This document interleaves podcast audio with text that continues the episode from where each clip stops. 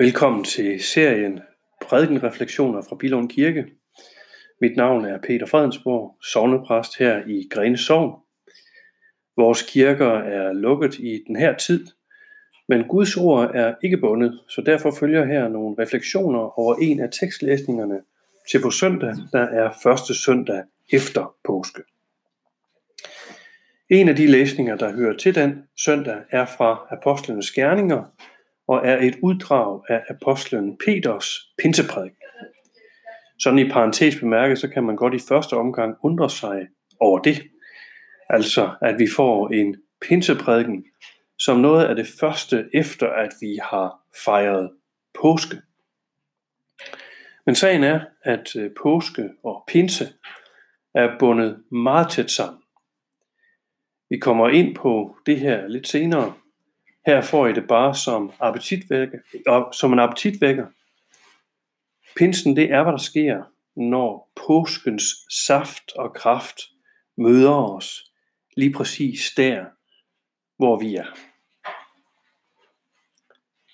Der er nogle helt enormt frigørende kræfter på spil i påsken. Der er nogle pinsekræfter på spil. Kræfter, der kan forløse et menneskes liv. Påske handler om opstandelse, om Jesu opstandelse, men den opstandelse kan også føre opstandelse ind i vores liv, kan føre oprejsning ind i vores liv, kan føre opmundring ind i vores liv. Mere om det senere. Nu vil vi læse den tekst, en af de tekster, der hører på søndag til, den er fra Apostlenes Gerninger, kapitel 2, vers 22 til 28. Israelitter, hør disse ord. Jesus fra Nazareth, en mand, der er udpeget af Gud for jer, med mægtige gerninger og under og tegn, som Gud gjorde gennem ham midt i blandt jer, sådan som I selv ved.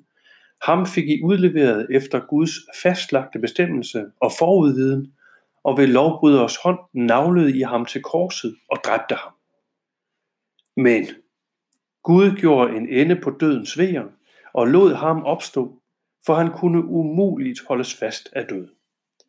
Om ham siger David nemlig, Jeg havde altid Herren for øje. Han er ved min højre side, for at jeg ikke skal vakle. Derfor glædede mit hjerte sig, og min tunge jublede. Ja, mit lame skal bo i håb. For du vil ikke lade mig blive i dødsriget. Din hellige vil du ikke lade se forrådnelse. Du lærte mig livets veje, du vil mætte mig med glæde for dit ansigt.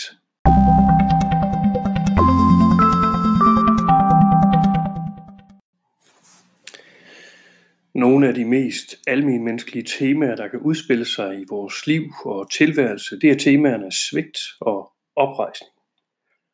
Man skal ikke have mange år på banen som menneske, før man bliver klar over, at man kan svigtes og blive ladt i stikken. Charles Dickens har skrevet en klassiker ved navn Store Forventninger. En fremragende bog om en forældreløs dreng ved navn Pip, der vokser op under fattigkår. Han drømmer om at kunne bevæge sig højere op ad den sociale rangstige, og det får han pludselig mulighed for, da han sådan ret uventet kommer til at arve en masse penge. Og så får Charles Dickens ellers skildret den her pip på sin vej opad og fremad i livet. Pip han møder en lang række mennesker og livsskæbner, og de her møder, de modner ham, og de får ham til at se på sig selv og på sit liv på en ny måde. En af dem, han møder, er Miss Havisham, og hun er virkelig blevet svigtet. Hun blev droppet af sin forlovede lige op til brylluppet, og det svigt og den skuffelse kom hun sig aldrig over. Hun levede nu sit liv bag nedrullede patienter. Hun havde sat alle ugerne i huset i stå. Hun havde ladet bryllupskagen stå på bordet og samle støv. Og hun blev ved med at gå rundt i sin brudekjole, indtil den hang i gulnede laser omkring hendes efterhånden noget indskrumpede krop. Hun står i litteraturen som en, der aldrig gav sit sorg den mindste chance for at blive lægt, den mindste chance for at vokse sammen igen. Hun var brændt af, hun var svigtet, hun var ladt i stikken. Det var det, hun var. Og selvom Charles Dickens her smører tyk på, så er der alligevel noget i hans skildring af Miss Havisham, som jeg tror, de fleste af os godt kan nikke genkendende til i vores egne liv. Oplevelsen af at være blevet brændt af, være blevet svigtet, være blevet ladt i stikken. Og går vi et skridt videre end det, ja, så ved den erfarne også, at det ikke altid er gjort med, at vi bliver svigtet. Det sker også, at vi selv kan svigte. Det skete for apostlen Peter skal torsdag aften, sådan som det er sket for utallige andre, både før og siden. Peter oplevede i påsken det velkendte fænomen, som digteren Tom Christensen mange år senere satte ord på i sit digt Mandakorn fra 1954. Alt i livet, som blev dig givet, er lys og mørke i samspil. Og har du våget, og har du lovet, og har du svigtet, så var du til.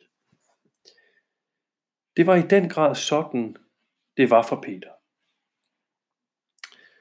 Han havde våget, og han havde lovet, og han havde satset alt. Han havde forladt alt for at følge Jesus.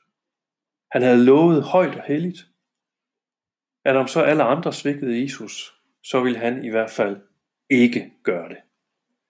Og så skete det alligevel, at da det sådan for alvor brændte på skal torsdag aften og nat, ja, så stak han halen mellem benene og svigtede på det skammeligste. Og det kom til at mærke Peter på en måde, som det, så det kom til at definere ham, og definere hele hans måde at være til på sidenhen.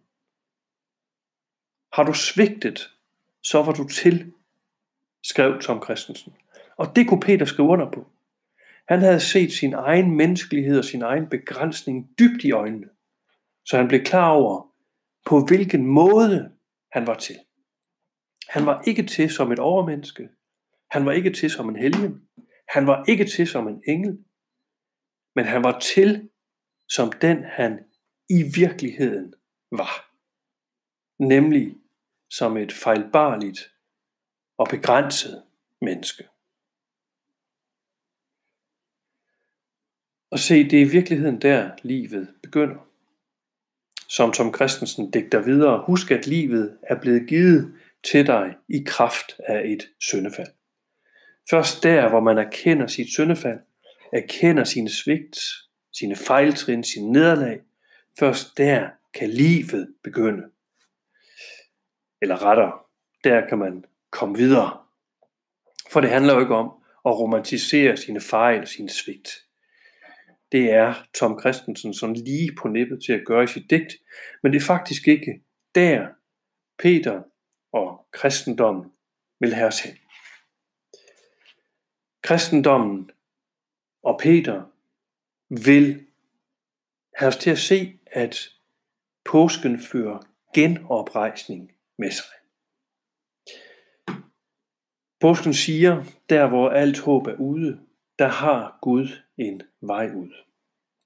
Påsken siger, der er altid mere at sige om os, end det vi med vores begrænsede udsyn kan sige os selv. Så kristendom vil føre genoprejsning med sig. Hvad betyder påsken for Peter? Ja, den betyder, at det som vi mennesker gør alt for at udrydde, det opvækker Gud til liv hos sig at der hvor det ser ud som om, at der ingen udvej er, for eksempel fra vores svigt og nederlag, der opstår der en ny mulighed. Nemlig den mulighed, at der er vej ud af svigt og nederlag. At der er genoprejsning fra det. Og at den genoprejsning er stærkere end døden, og at den rækker helt ind i Gud. Det var det, Peter mødte i påsken efter Jesu opstandelse. At Jesu opstandelse førte nye muligheder med sig. Førte en guddommelige genoprejsning af ham fra svigt og nederlag. Og Jesu opstandelse førte dermed en enorm frimodighed med sig hos Peter. Hvad end der møder mig, så vil det ikke få mig ned med nakken. Den tilgivelse og genoprejsning, som Peter fik del i, forløste et frimodigt fremtidshåb i ham. Peters prædiken pinsedag er et godt udtryk for netop det. For det første ved, at han fuldstændig bramfrit taler om Jesu død på korset og hans opstandelse fra de døde som noget Gud selv står bag. Det er jo hele udgangspunktet for påsken og for opstandelsen, det er, at Jesus er død på korset, og han er opstået fra de døde. Det er det ene. Men for det andet, så taler Peter faktisk også om og holder fast i, at den begivenhed var ikke noget, der bare opstod rent tilfældigt. Nej, det var noget, som var i Guds tanke helt fra begyndelsen af. Det er noget, der var forudset allerede i det gamle testamente. Der er en sammenhæng i tingene, siger Peter. Og så henviser han til en af Davids salmer, der på tilsvarende måde taler om, at der er udvej fra dødsriget og fra forrådnelse, og at der er håb om liv og glæde. Der er håb om oprejsning. Han citerer salmisten David, der siger, Du lærer mig livets veje, og du vil mætte mig med glæde for dit ansigt.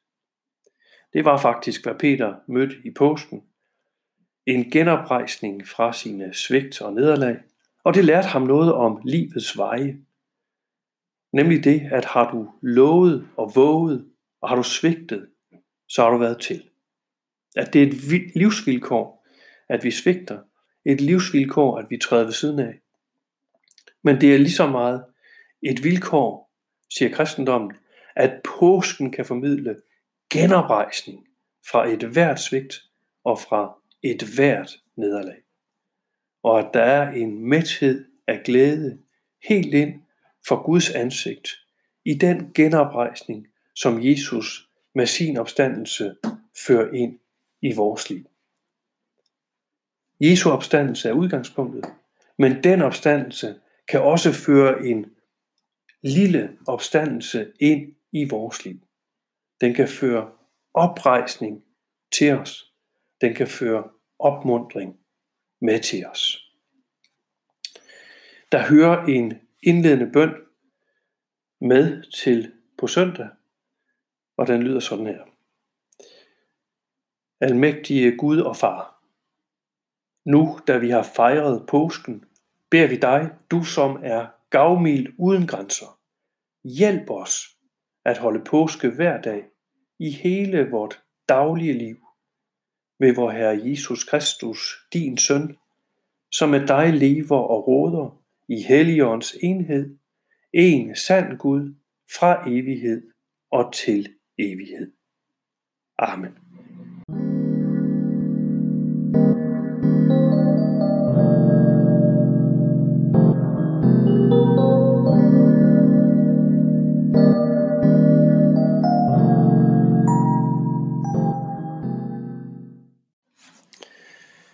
Du har lyttet til et afsnit i serien Prædikenreflektioner fra Bilund Kirke. Mit navn er Peter Fredensborg, sovnepræst her i Grene Sogn. Vores kirker er lukket i den her tid, men Guds ord er ikke bundet.